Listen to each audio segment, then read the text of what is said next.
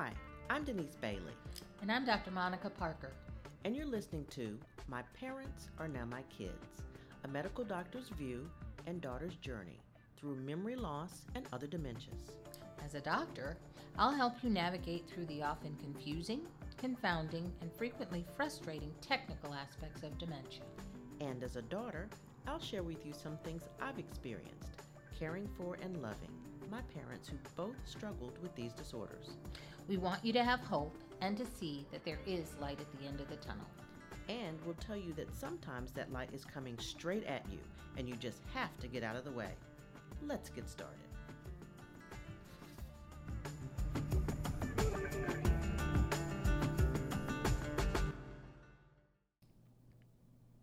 Hi, Dr. Monica. Hello, Denise. How are you? I'm great. How are you? I'm good. Thank you for asking, but I'm kind of tired. I bet you are. Yes, I'm tired. Um, even though my father has passed away last year, it was still, you know, very stressful. Very stressful taking care of him. I loved him with all my heart, still do. But I was tired a lot. But you weren't taking care of just him. That's true. That's true. Uh, we haven't talked about my mother yet, Mm-hmm. um, but I was taking care of two people at the same time and, And working and working full time. full time and trying to um, sort of handle their affairs, handle my affairs, and a nine to five job. So I was really stressed out. What do, what can you do?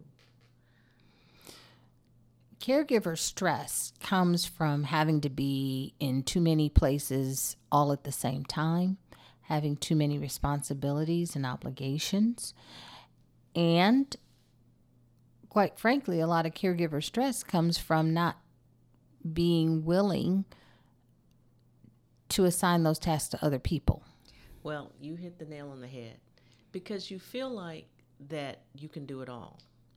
And more importantly, you feel like you should do it all.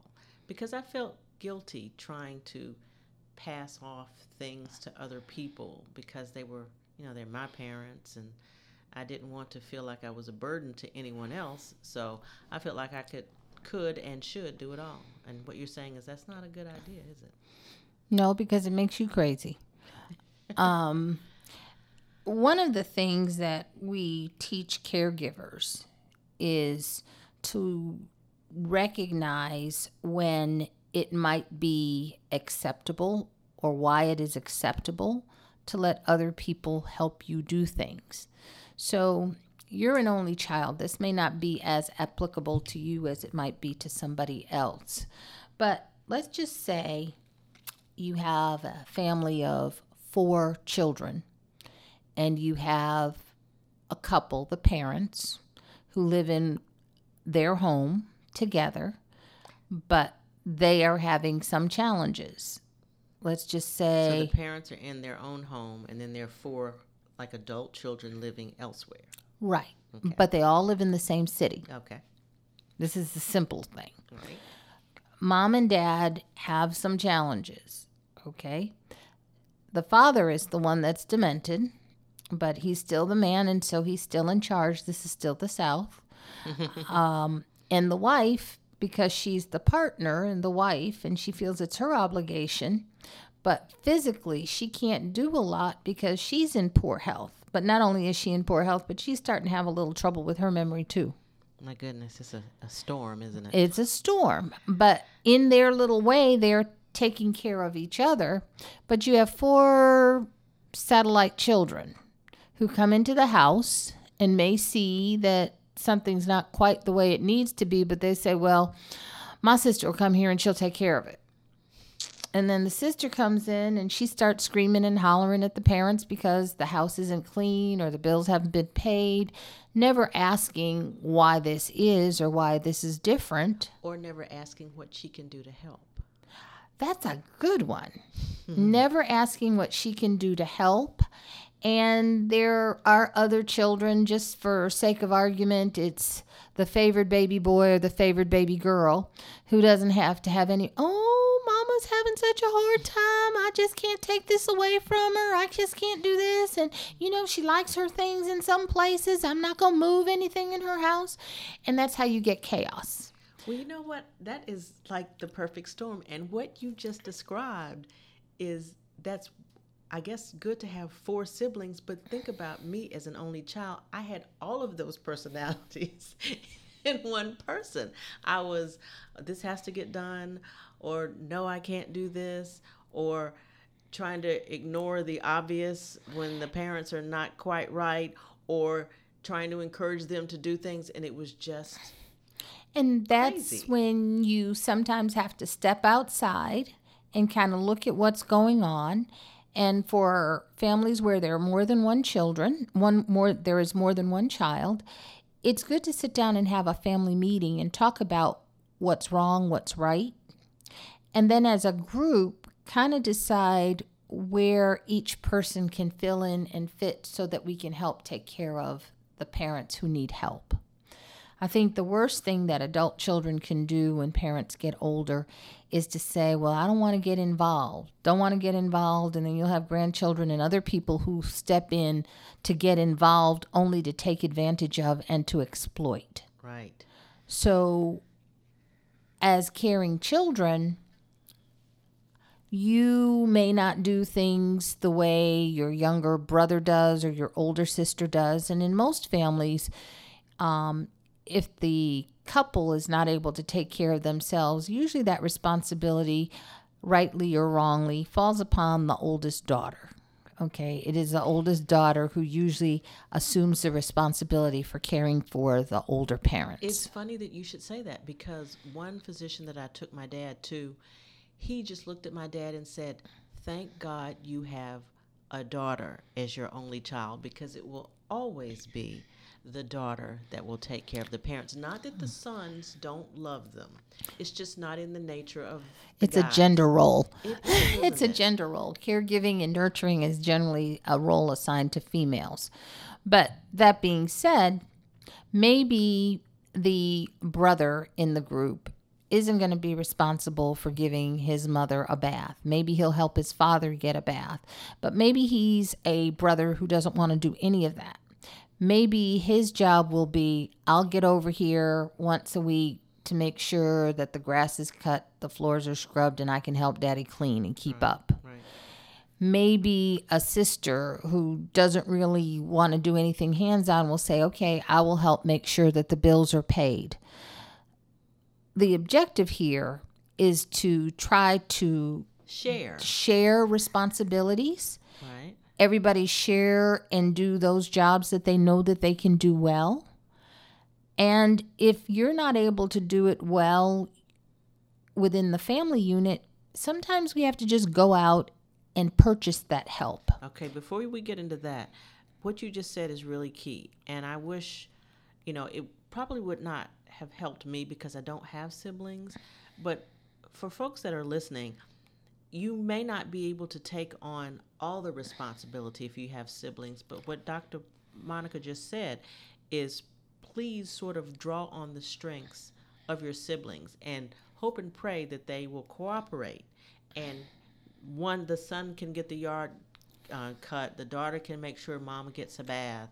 You know, maybe one who may have more money than the other can pay someone to come clean the house if you don't want to do it yourself. But that's key, and that will help lessen the stress because if one sibling feels like he or she has everything on their shoulders, they could just fall apart. Right. And I've seen in in my practice we've had family members who um, have assigned each other tasks. Uh, one family I remember very clearly, the mother um, lived with the youngest daughter, and there were like nine of them. So they had weeks to come in and help take care of their mother to do exactly what their sister was doing. But there was a notebook, there were notes about what needed to be done, where she needed to go the point is, as you say, you've got to learn to share things. But the other thing that you need to do, particularly if you are, I'm going to call you the supervising child. Right. All right. I'm the oldest sister. Mm-hmm. I've always called the shots. I'm going to tell each one of you what you're going to do. but in calling the shots, I can't always be critical of what you do because you're doing it not the way I would do it. So, if your baby sister decides she's going to come and clean the house, let her come and clean the house. Don't tell her how to clean the house. And where to do things, but she said she would come and clean the house. Right. In a perfect world, just encourage. Right, Just- and encourage. be happy that you have the help, so that you won't get stressed out. and and that's part of stress it's really just taking on too much but it's also learning to let go and let other people assist you caregivers uh, because we have so many different roles to play a lot of times it's really hard to give up control but sometimes you just have to do that and i think the burden of caregiving would be so much better if the caregiver wouldn't take on so much responsibility and not only take on the responsibility but accept the help that is provided by the people who are providing it and not trying to always tell other people how to do what you do. Okay, now as an only child, only adult at this point, you don't have any help. You don't have a sibling. Uh, you don't even have relatives in town that can help you out. And like I said before, you just feel like it's just you and you have to take on every role. What and you do? and and and that's where you have to start looking outside of yourself okay there are organizations within communities like for example they have governmental sources like the area administration on aging um, um, they have like these senior helplines uh, they have like the national alzheimer's association when you call some of these agencies and they're going to be different different agencies in different communities but the area administration on aging the alzheimer's association can also point you can tell them what your need is and what your problem is and they can point you in the direction of a proper resource.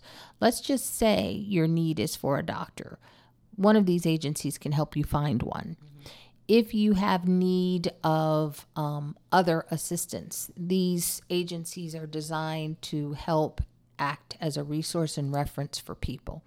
So you're an only child, and uh, being very familiar with you, and because you're so controlling, ha ha ha, um, it's kind of hard for you to let other people, as you've acknowledged, help do things because you don't want to bother people. right.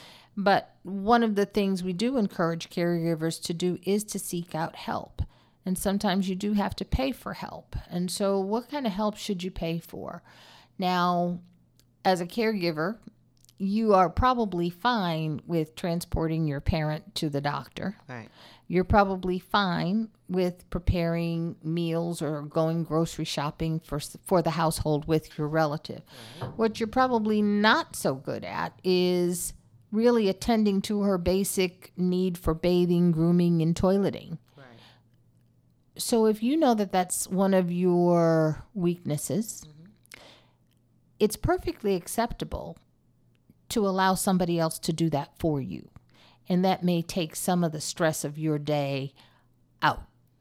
this is for an, another entire conversation, but the dynamic was my dad would probably cooperate with someone coming in.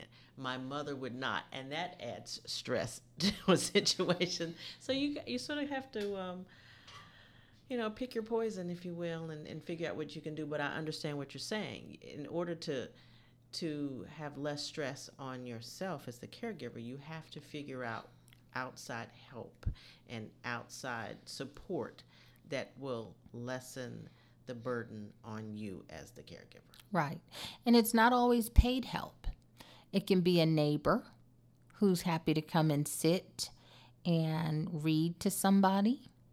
It may be a church member who's happy to come up and pick the relative up and take them to church or take them to choir practice or prayer circle or bridge club, whatever it is. Right.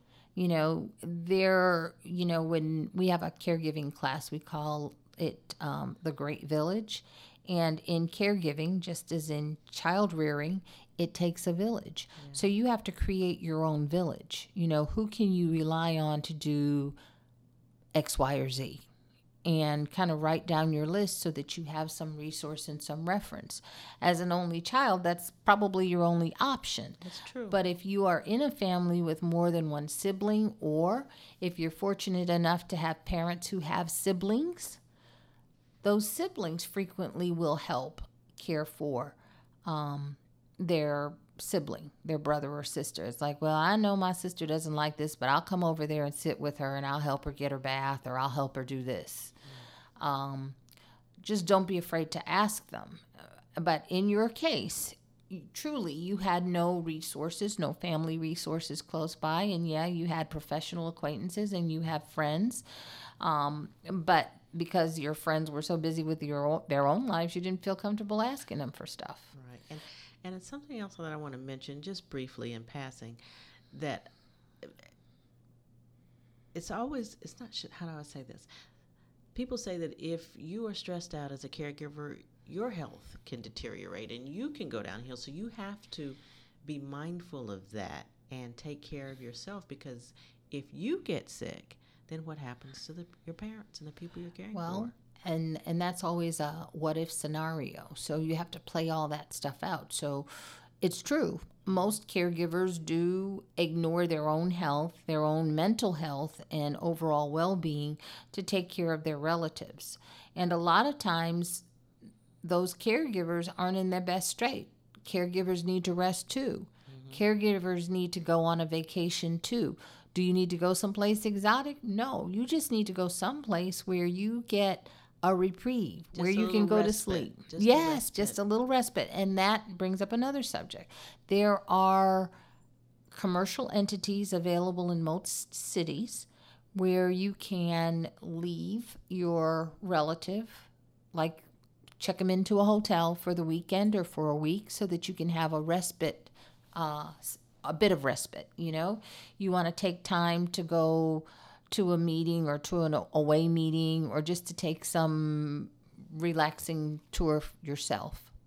Um, it would be a lot of assisted livings do offer that service for a fee. Uh, here locally, I think the day for one day or one overnight day is like about 125 to 130 dollars a night. Um, and those are things that you should probably take advantage of just so that you can go have a break. I didn't say to go do anything in particular, but just so that you can have a break because it's hard to be on 24 7. It is. It really And is. that is what is exhausting. And so your blood pressure goes up. right. Your diabetes, if you have it, goes awry because you're not eating regularly and you're starting to eat improperly. And any other kind of like chronic illness or disease you have is going to be made worse by the fact that you're not taking care of your own health care needs. So if if people who are listening learn nothing else today, if you are a caregiver, and um, it's automatic that a little bit of stress is going to come with caring for that loved one, just try to take time for yourself. Take that mental break. Take that physical break. Uh, just be mindful of how you're feeling and how you know your health is progressing because if something if you go down you are of no help to anyone else. Exactly. good advice. And we'll talk more next time. Thank you.